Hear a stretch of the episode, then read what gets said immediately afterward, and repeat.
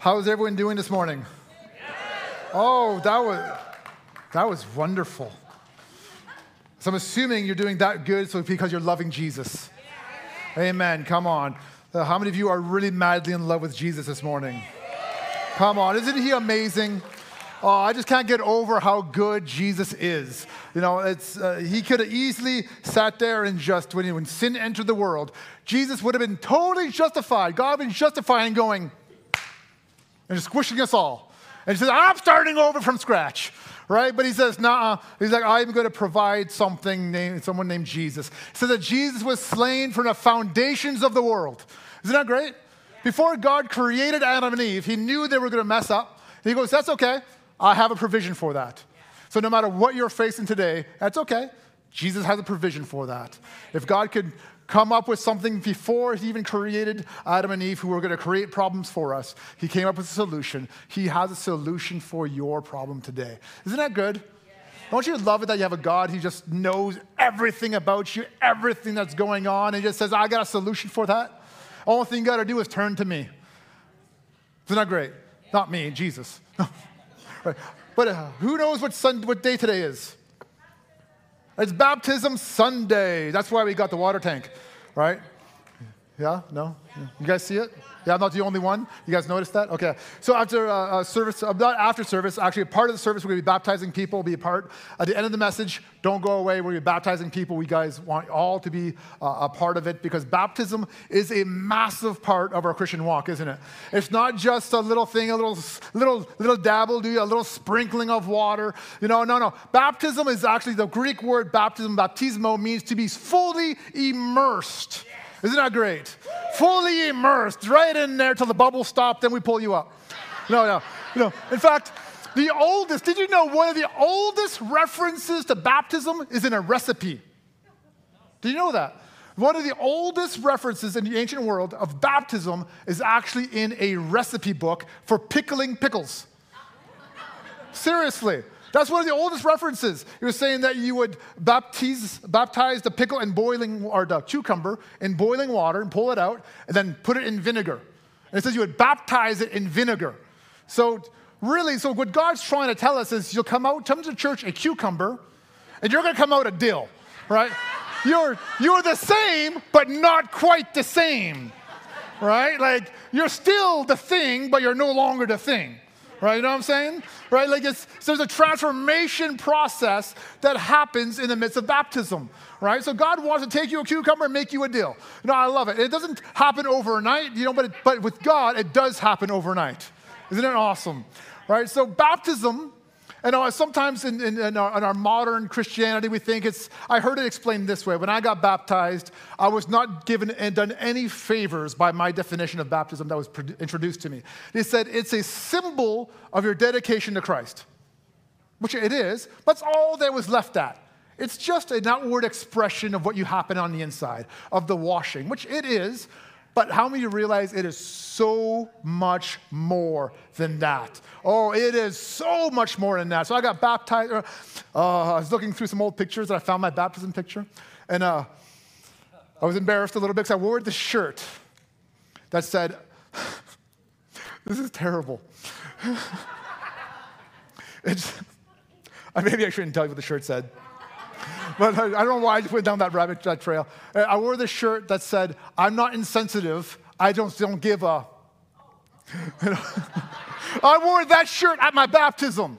All right, it just gives you an idea of what I came out of. You know, that was me, the cucumber. Right? That was John the cucumber. That came out a deal. You know, that shirt went out the trash afterwards. You know, praise the Lord. It's long gone now. Praise Jesus. You know? Oh, it's so good. You know, but baptism, it really serves a greater purpose than just a prophetic picture. Amen. It is a massive prophetic picture. There's something massively prophetic about it because I don't believe that this water has any magical properties. You know, it doesn't. You know, like it's the same way how the anointing oil that we use, the oil itself doesn't have any supernatural properties. But it's the faith and the act, the obedience put behind it that releases the power of God.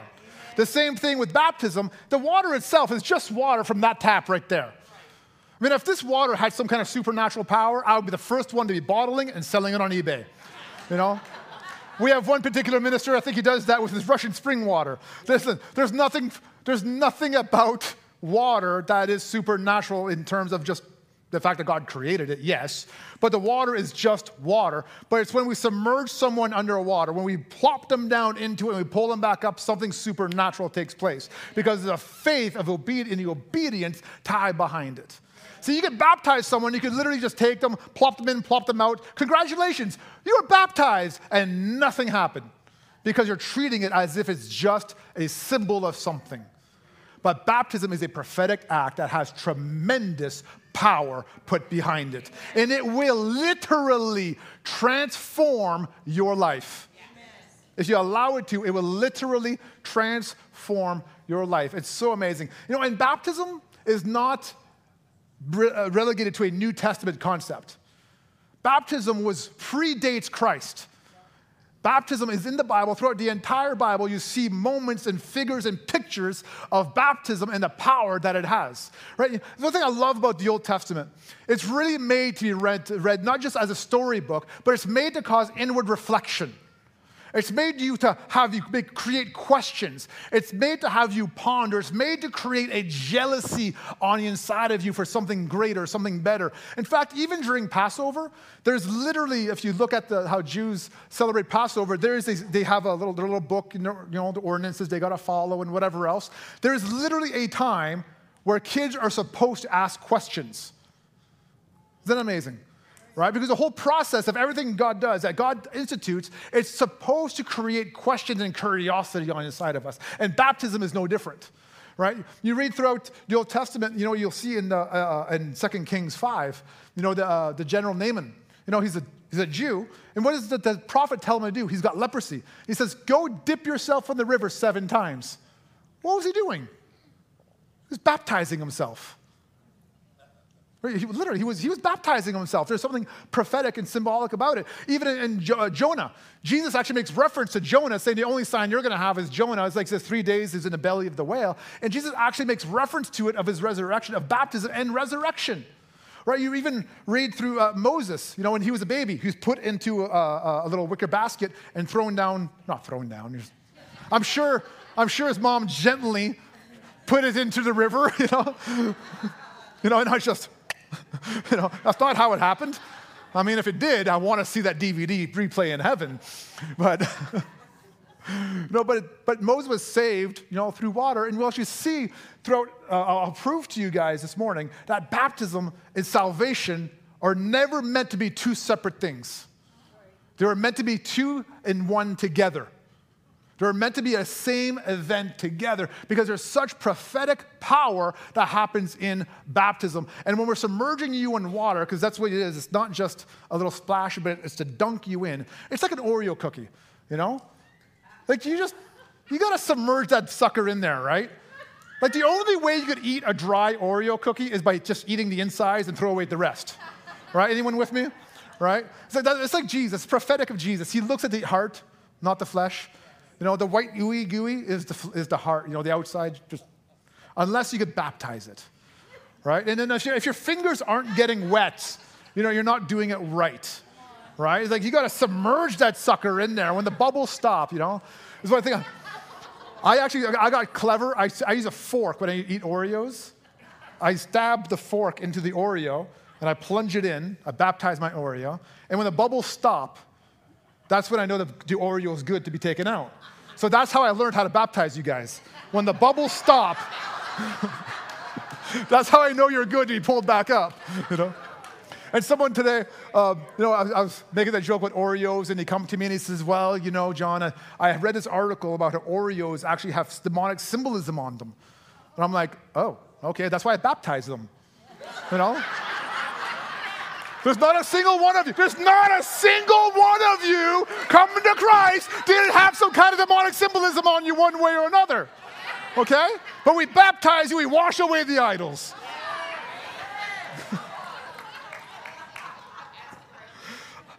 I love how I just made Oreos kingdom-minded,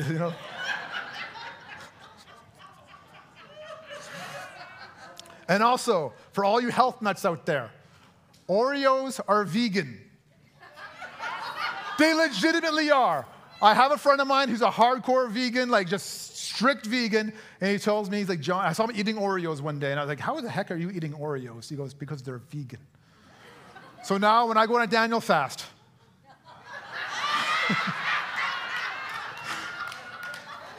I should become a marketer for Oreos for Christians, you know? Oreos, Daniel fast approved.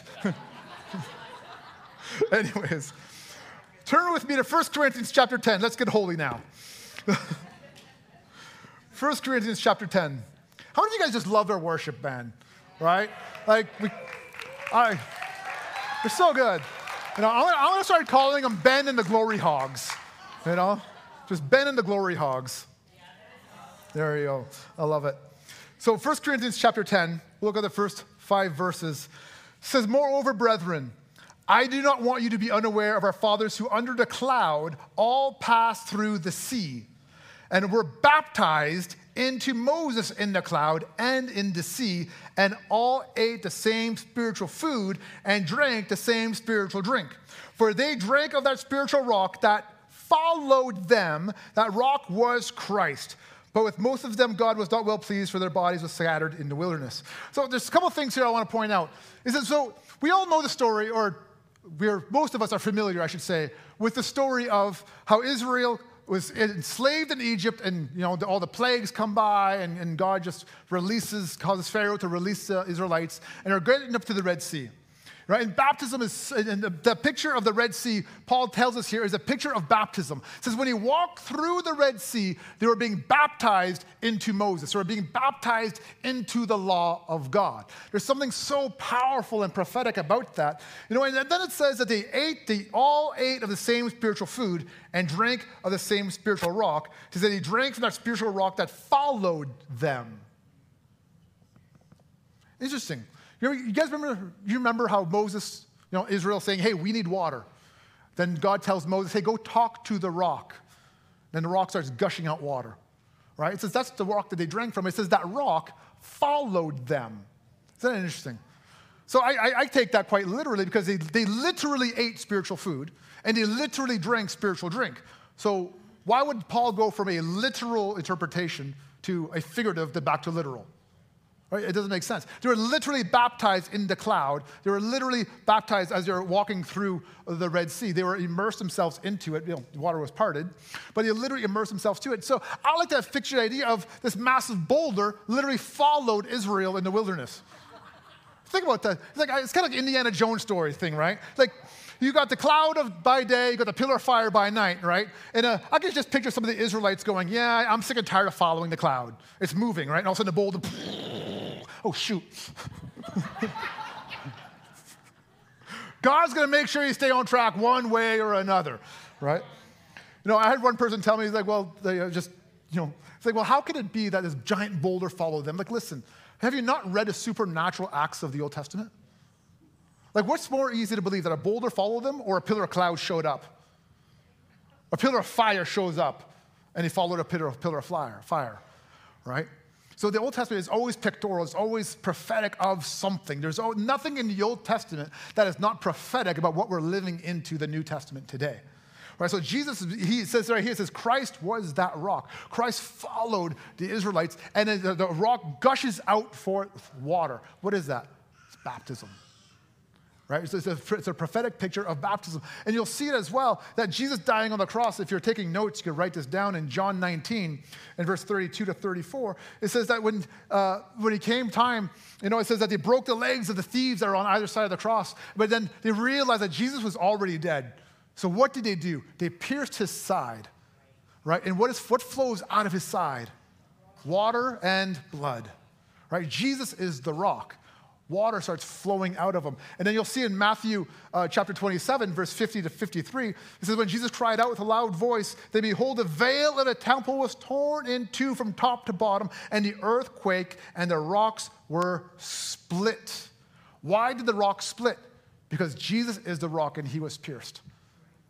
So it's a prophetic sign. He's tying it all together with what happened in Israel in the wilderness. See, as this rock splits and starts gushing out water, same thing as today, Jesus, his side was pierced, and he gushes out water and blood. So I would actually say, submit this to you. It says that when you're baptizing people, the reason why baptism is so vitally important is just not as a prophetic sign. The water itself has no power, but what does the water represent? Could it possibly be that water actually represents the blood of Jesus?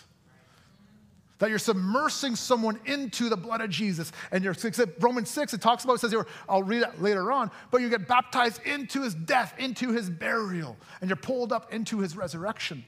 So could it be that the water actually represents the blood of Christ? And that's because salvation and baptism was never meant to be separated. They were meant to be one and the same event. But turn with me to Ezekiel chapter 36, Ezekiel 36 and verse 24. Ezekiel, I believe here, actually prophesies about the effects of baptism that were going to come. You know, in baptism, like I said, it predates Christ, like in the flesh.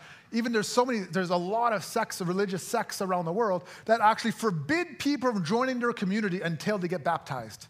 Early Jews, there's early Jewish movements that history will tell us that they wouldn't allow someone to join their group until they were baptized, and they would actually baptize them in tombs or in coffins. We have a horse trough, which is great, but they would actually have coffins. Can you imagine having a coffin set up right in front? Like, yeah, we're going to baptize you today in this coffin. Yeah, but they would literally baptize people in coffins because of what baptism represents. It's a death to self. So Ezekiel 36. Are you guys there? Yeah. Okay, wonderful. It says, "For I will take from among you from the nations and gather you all countries and bring you into your own land. Then I will sprinkle clean water on you." What's that? Baptism. "And I will you shall be clean. I will cleanse you from all your filthiness and from all your idols. I will give you a new heart and put a new spirit within you. I will take the heart of stone out of your flesh and give you a heart of flesh. I will put my spirit within you, and you will walk in my statutes, and you will keep my judgments and do them." Isn't that amazing?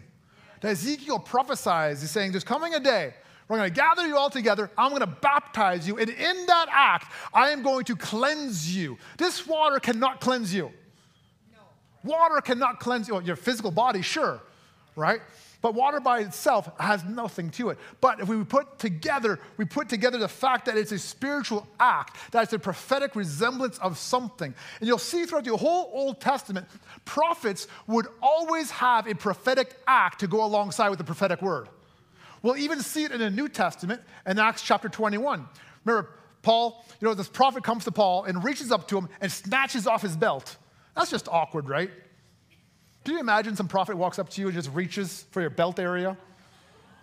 First thing I'm doing is going, what's wrong with you? Right? No, but he reaches for his belt, rips off his belt, and the prophet ties his hands and his feet together, and he gives Paul a prophetic word. He says, the owner of this belt will be drug away the same way that I am bound right now.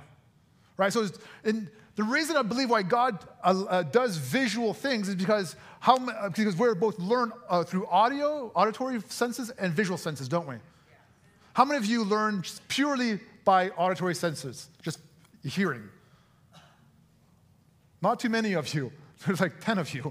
How many of you learn through visual? The vast majority of you learn by seeing something get done. So God, being the master teacher that he is, he says, I'm not just going to tell you what's going to happen, I'm going to show you as well. Isn't that great? So baptism is actually a prophetic act that goes alongside with it. So I find it so interesting. Here in Ezekiel 36, he says, when I will cleanse you from all your filthiness and from all your idols. Isn't that great? Amen. Baptism can set you free. Because water, like I said, water itself has no power. But if there's the faith and the obedience to the oracles that God told us to do, and we see as baptism, the water, a representation of the blood of Jesus, I will submerge someone into the blood of Jesus. It cleanses us. It purifies us. It says, I will remove all filth and all your idols. Isn't that great? In other words, he's saying, I'll remove all your excuses. Because this is what an idol is. An idol is anything you need permission from first before you obey the Lord. Ooh. An idol is anything you need permission from first before you obey the Lord. This is why I see such resistance in people who get baptized. People will say, yeah, I'll give my life to Jesus. Well, let's get you baptized. I'm not too sure about that, right? Why? Because there's power in baptism that will cause you to forsake all of your idols and you truly make Jesus number one. Come on. There's people, like I see it all the time. There's people I know that need to get baptized. I'll say, hey, let's get you baptized. Why? Because there's something in our heart that they don't want to give up. Right? Because some are a soul that is saying that, no, I am sold out for Jesus. Okay, Jesus commanded us to get baptized. I'm in. Right? Right? A soul that is fully submitted to Jesus says, God, whatever you want, I will do. It's so interesting. There's an individual who recently got saved at our church. He was here the first service. And then he shares the story of like when he got a tremendous transformation through God. I'm not going to go through the whole story, but it's amazing how God's changed, just radically changed his life. And he's okay with me sharing this. And then he really got into philosophy. You know, he starts coming back, I was meeting with him. And he's like, yeah, Marcus Aurelius says this and da. Some of the stuff was like, yeah, it's not that bad, okay. And I got to be honest with you. I had to bite my tongue so hard it was bleeding, right? Because the Holy Spirit just said, don't worry, I got him. So he's saying stuff, and one day he says something. It's so far out there. And I'm like, no, I gotta correct this. You know, so in a loving way, I say, well, that's not really what the Bible teaches. And he goes, well, what does the Bible say? And I tell him, he goes, well, I don't believe that anymore. I believe this. Right?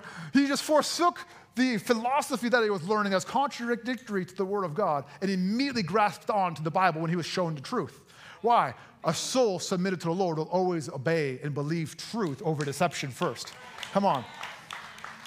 So there's this place where it cleanses us of our idols, it cleanses us of our filth, and it says he'll put a new heart on the inside of us. See, doesn't that all sound like salvation to you? Right? Doesn't that all sound like salvation? Right? But it says, I will put a new heart of flesh on the inside of you. And then he says, and I will put my spirit within you.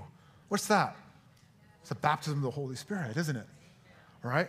So I truly believe that salvation, baptism, and a baptism of the Holy Spirit can happen all together at once. Isn't that amazing? I mean, I remember when I first got saved, you know, they told me I had to wait. I had to become more mature to receive the baptism of the Holy Spirit. How do you expect me to mature without the Spirit? You need to become more spiritually mature before you receive the Holy Spirit. How does that even work? Now, how do you expect me to grow in Christ without the Spirit of Christ? I don't understand that. It doesn't make sense to me, right? But he says, I will pour out my Spirit inside of you. We'll see it time and time again. You know, when you baptize people, I always give people opportunity to say, listen, if you haven't been baptized in the Holy Spirit, you can receive it now. There's a phenomenal, amazing opportunity. There's something spiritual that takes place. There's an empowerment that takes place. I remember every year, my friend Joe Sinan, and you guys, some of you may know who he is. He runs Contend Canada. They would have this event at the Olympic Plaza. This year, they called it Let Us Worship. And a little bit of a different focus, but previous years, the water in the Olympic Plaza would stay there. This time they drained it because of the sheer numbers that they were expecting. But we'd take a kiddie pool, you know, an inflatable kiddie pool, and we'd put it in there and we'd fill it up with water because the Olympic Plaza is like that deep of water. So to baptize someone, you got to roll them over a couple times otherwise, you know. So we filled up this kiddie pool so it's big enough so we could actually submerge people, right? And I'd preach the gospel every hour. The bands would transition out, you know, like 6-hour event. And I'd preach the gospel for 10, 15 minutes, and people were getting saved. And every year we'd baptize about 24 people. And most of them were like had just gotten saved. And then we'd baptize them. I'd tell them, hey, listen, I'm going to baptize you, and weird stuff is going to happen. And then you go, okay. It's like, don't worry about it. Just whatever happens, just let it happen. It's like, do you trust me? Do you trust Jesus is in control? And they go, yeah. So we'd baptize them, we'd yank them out, and immediately I'd start praying in tongues over them and just rebuking demons, assuming there's something in there, right? And I would say 90% of them start manifesting demons. And then we just cast all the demons out. And then immediately we get them filled with the Holy Spirit. And all of a sudden, they're praying in tongues. One guy comes to me afterwards. He goes, what the heck just happened to me? He's like, one day, one moment here, you tell me about Jesus, and I feel my heart gets touched, I decide to give my life to Jesus, then all of a sudden my face feels like it's contorting and different things start happening. I feel like there's a fire, like not a good one inside of me, and all of a sudden, nothing. I feel empty, but then I feel amazing, and all of a sudden, I start speaking this weird language. What the heck? And then that's where we sit them down. Well, this is what happened to you, all right? It's great. I absolutely love it. You know, so we see it time and time again, as transformation stories in baptism. You know, baptism is not just a let's plunge you in and pull you out and we all, yay! You know, I like that, yay! But there's more to it than that, right? It's the ability to transform your life. Pastor Clive, can I get a microphone? And Mitch, why don't you come on up here?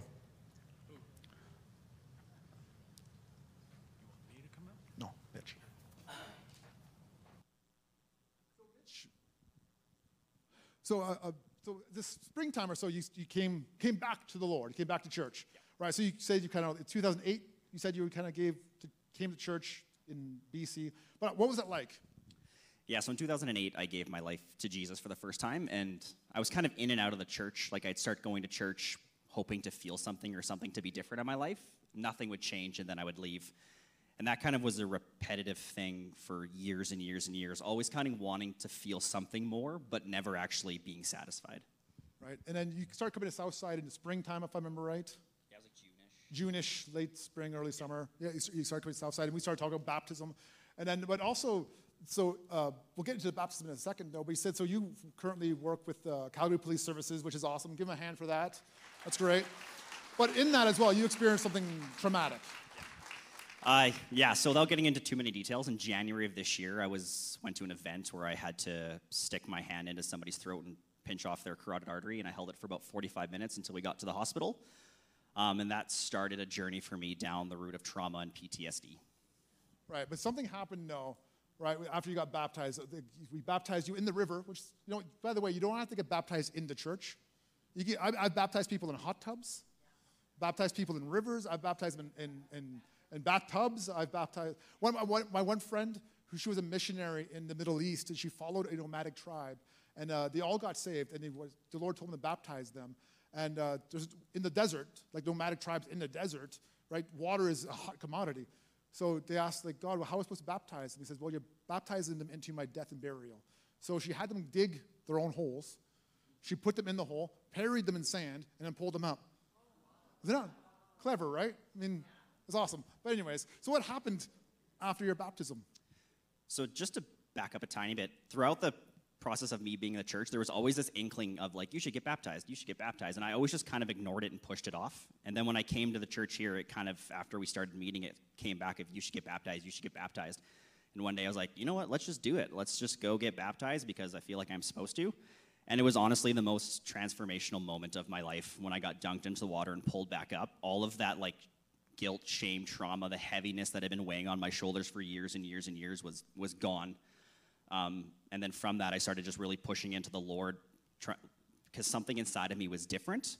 And since that point, like, speaking in tongues, having visions with God, being in worship and being taken to places that I still can't even really explain what happens sometimes, but it's been incredibly life-changing. Isn't that amazing? Right? Absolutely amazing. Thanks, Mitch. Appreciate it.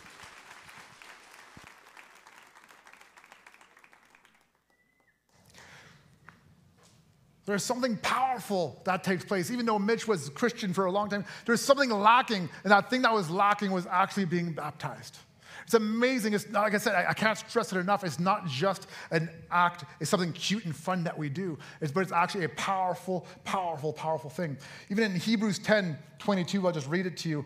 It kind of almost reiterates what Ezekiel says. It says, let us draw near with a true heart and full assurance of faith, having our hearts sprinkled from an evil consciousness and our bodies washed with pure water. So, right, so this whole thing where baptism, there's something powerful that takes place. It will literally transform your life. And we're baptizing people today, and we're going to start seeing God absolutely transform their lives moving forward. You know, and you heard me say that baptism and salvation were never meant to be two separate things. In fact, in the early church in the book of Acts, when Peter's preaching on a day of Pentecost, he tells them, hey, repent and get baptized for the remission of sins. In fact, we'll read that in Acts chapter 2 and verse 38. It says, then Peter said to them, repent and let every one of you be baptized in the name of Jesus Christ for the remissions of sins, that you shall receive the gift of Holy Spirit. For the promises is to you and to your children and to all who are far off, as many as the Lord our God will call. Isn't that amazing? So he doesn't say, pray the sinner's prayer. He doesn't say, turn to Jesus. He just says, no, repent and be baptized. And to repent, you know, I find in our modern day and age, we don't really quite have a concept of what that is. If you go out into the streets, you know, sometimes you'll hear street preachers screaming at people, hey, repent and be baptized. You know, first time I heard the gospel, someone was screaming at me, telling me to repent. I mean, I thought he said to repaint. And I was like, I don't want to paint again. In fact, I haven't painted anything. I don't like painting. What are you talking about? It wasn't a part of my vocabulary. But this is what repentance means. It, simply put, means to change the way you think and go the other way. Amen. That's it. So Peter is saying, change the way you think, walk your life, live your life in a different way, and be baptized. The emphasis on that, of the salvation aspect of it, is the baptism part. Because in the ancient world, they knew baptism means that I am committing myself to whatever this cause is, to whatever this is. Baptism was not exclusive to Christianity. Multiple different religions and different beliefs actually practiced baptism in the ancient world. But they knew there's something in that. It's a symbolism of dying to self, dying to the old man, and coming back into a newness of life. There's something amazingly powerful that happens there. But we seem to have lost that concept in the Western world. There's a lot. One thing, as we read our Bibles, we need to realize that this Bible here, which is hopefully the same as your Bible, if yours is different, then maybe you should reevaluate your Bible. Different translation, of course. But this Bible here was not written to a Western mindset. It wasn't. It was written to the Eastern mindset, right? It was written to a Middle Eastern and Western European mindset. It was not written to a Western philosophy, or nor was it written for a 21st century mindset either. Right, we have to remember that these words were written 2,000 years ago, right, to a culture, to a time that had a different understanding. But we, in our modern living, we have steered away from spiritual living, right? The world is still as spiritual, but we, in our mindsets, have steered away from spiritual living. For example, the same spirits that are in operation today are the same spirits that are in operation back then. For example, in the city of, a little side note here, the city of Galatia, right, historically, which Paul wrote to the Galatians, there was this deity that required you to mutilate your genitalia. That's what you had to do to worship this deity. Well, what are we seeing today? This spirit, you can see it if you look it up, you can see it in old scrolls and whatever else, its eyes had rainbows. This deity from thousands of years ago, it's the same spirit that is in operation today, right? So we see the same thing. But the culture then was so spiritual, they understood that what they're doing is a spiritual act. Today, we see it as, I'd say, self-worth, self-whatever. It's not quite, we don't see it as a spiritual thing. However, it is a very, very, very much so spiritual thing. Sometimes what we think is innocent is actually quite demonic. Right? Some of our certain things, practices that we have, even within a part of our culture, we think is just an innocent thing, but actually the roots of it all is actually demonic. It's actually demonic worship. But I digress. However, so now we need to revisit our own spiritual roots in terms of our own Christian culture. Right? The Christian culture is not just about, oh, I go to church on Sunday. No. It's you become a spiritual being. By becoming a Christian, you embrace the spiritual life, the spiritual dynamic behind it, realizing that I am no longer living for myself. I'm no longer living for today, but I'm now living for eternity. Amen. Come on. When we understand the concept of I'm not living for today and the comfort of today, but I'm living for eternity, our whole perspective begins to shift and change. Amen. So if we're living for the comforts of today, you will be severely disappointed upon death. Yeah, that's right. Yeah. You'll be severely disappointed. Do I like comforts? Absolutely. You know, that's why we have our water here hot. I'm telling you, it's so warm and cozy right now. You're not going to want to come up, right? You're going to be in there and you go like, no, let me get a book and some candles here, right? This feels comfortable right here, right?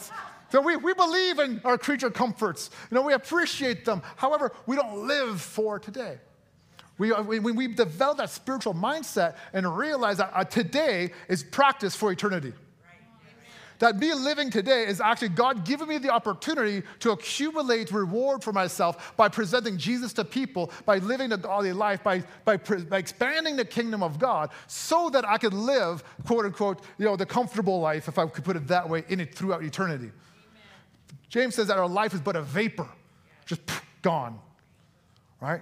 So we don't live for today, right? So if you need to change your mindset, then you need to switch up your mindset.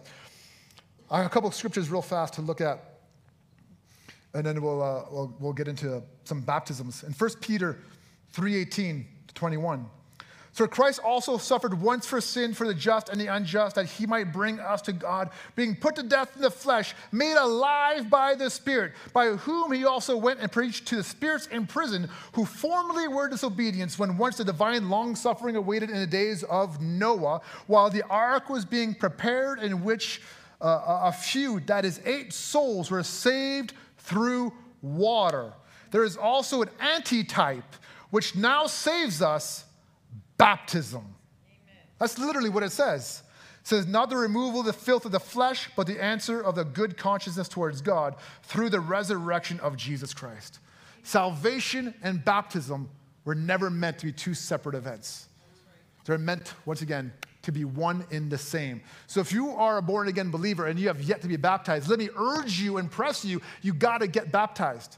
There's something powerful that takes place. And I will say that, you know, if you haven't been baptized, but you've given your life to Jesus, does that mean you're not saved? No, that's not what I'm saying whatsoever. But I'm saying you're living with a handicap, if I could put it that way, without being baptized. There's something powerful in the baptism. Now, if you are getting baptized this morning, now's a great time for you guys to go get changed. We have the washrooms in the back, changing your baptism outfits. I don't know what you want to call it. Just whatever change of clothes that you have, that would be a good time for you guys to go and do that. Or if you're saying that, hey, I want to get baptized. I haven't registered to be baptized. You know, not that we're registering people, you know. But just for numbers' sake. But you're saying, hey, I want to get baptized, but I haven't put my name down for it. We actually have a change of clothes for you guys that you could wear. So if you want, you could actually go back there and you could change as well. Because we want to open it up for whoever wants to get baptized this morning. We can definitely get baptized. So Romans chapter 6.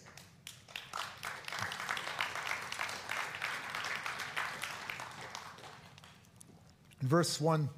It says, "What shall we say then? Shall we continue in sin that grace may abound? Certainly not.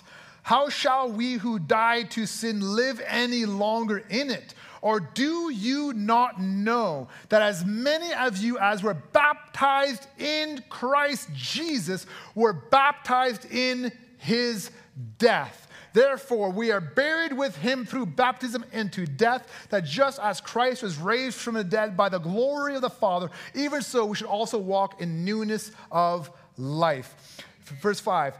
"And for if we have been united together in the likeness of his death, certainly we shall also be in the likeness of his resurrection, knowing this, that our old man was crucified with him, that the body of sin may be done away with, that we should no longer be slaves to sin." Man, that is a powerful, powerful, powerful piece of scripture right there. Something mighty. Not only does God cleanse us in baptism, he removes the idol. He removes all the filth. He removes all these things that you seem to be struggling with. Just kind of like how Mitch, he says there's things that he was struggling with, his shame and all these different things. You know, just also maintaining that consistency and fire and passion for the Lord. There was something lacking. It was baptism. And as soon as he gets baptized, a shift takes place in his life. The same shift can happen for you if you have not been baptized this morning. Amen. The same shift can take place. So if you're here and you're saying that you haven't been baptized, but you want to, like I said, there's opportunity for you to get baptized today. And here's the powerful thing that happens here. Paul says, he says, the whole context is, should we continue to sin? He says, certainly not. He says, don't you know that when you were baptized, you died to sin? Amen. Oh, isn't that powerful? He says, you died to sin. You ever hear that concept of, that person is dead to me? You ever heard that term? Yes. Right? It's an ancient belief system that when someone made a statement, you are now dead to me, that person would never think about you again. They would never talk about you. They would never do anything about you. They would just ignore you. You could be in the same room with them. They wouldn't even look at you. They would look right through you because they were dead to you. As if that whole, when you made that pronunciation upon someone, it was they're literally saying, I'm going to live my life as if you never existed. That's the statement that Paul makes here. He says, you are dead to sin. So he said, you are going to live your life as if sin was never a part of your being. Oh, isn't that amazing? He says, you will look at sin. You will look right through sin. You will look right through it. Temptation is going to come, but you're going to look right through it. You're going to look right through it because you're no longer a slave to sin. See, before sin comes by and it says, hey, here's temptation for you. And because you were a slave, you had no choice but to obey. But now, you have been freed. Freed from the law of sin and death. Amen. Sin can no longer touch you. You now make the choice. You'll keep on reading in 1 Corinthians 10. Paul talks about the baptism that happened in the cloud, in the water. And he goes on, he says, don't live the life like these people. And you can read it. He says, don't go around, being lustful. Don't have sexual immorality. Don't do this. Don't do that. Don't do this. Don't do this. Don't do that. But then afterwards it says, but with the temptation, God creates the way of escape.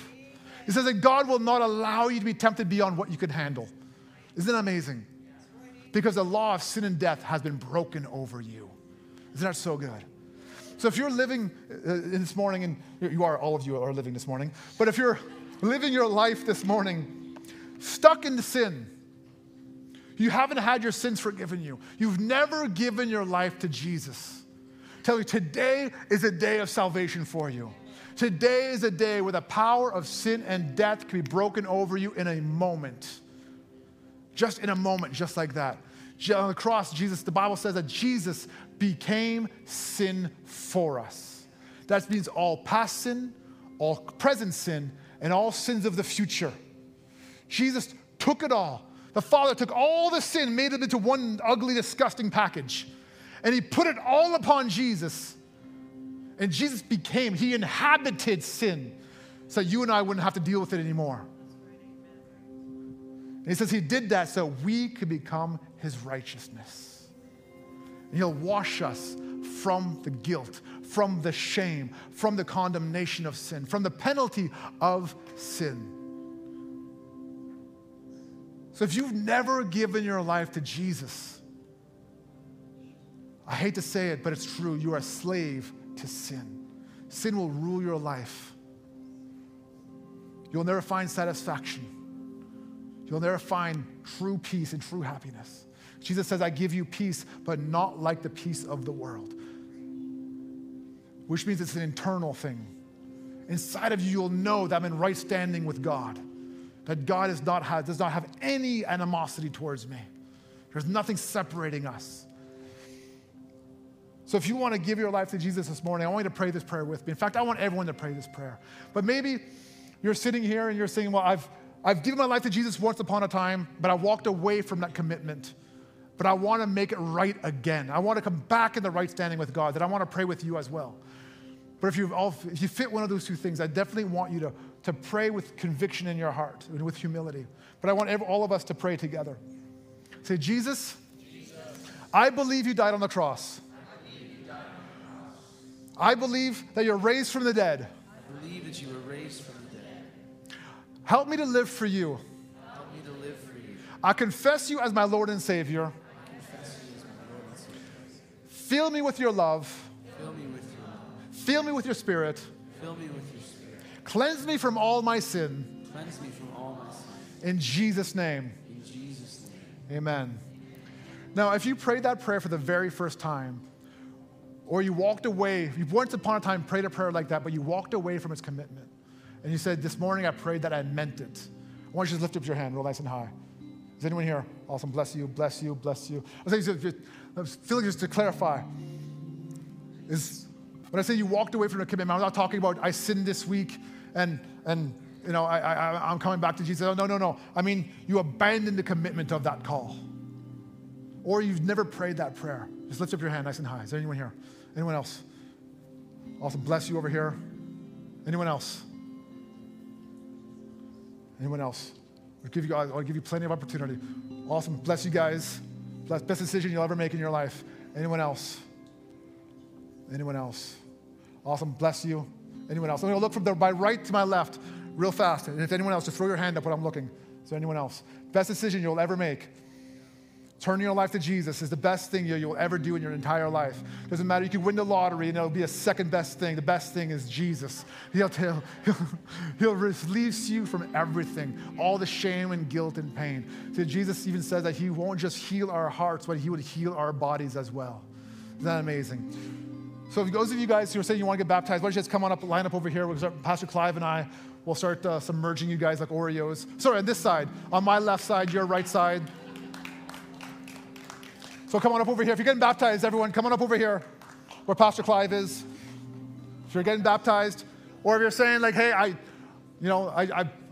want to get baptized. I didn't put my name down for baptism, but I want to get baptized. Come on up over here on my left side. Give them a hand as they come up. Come on.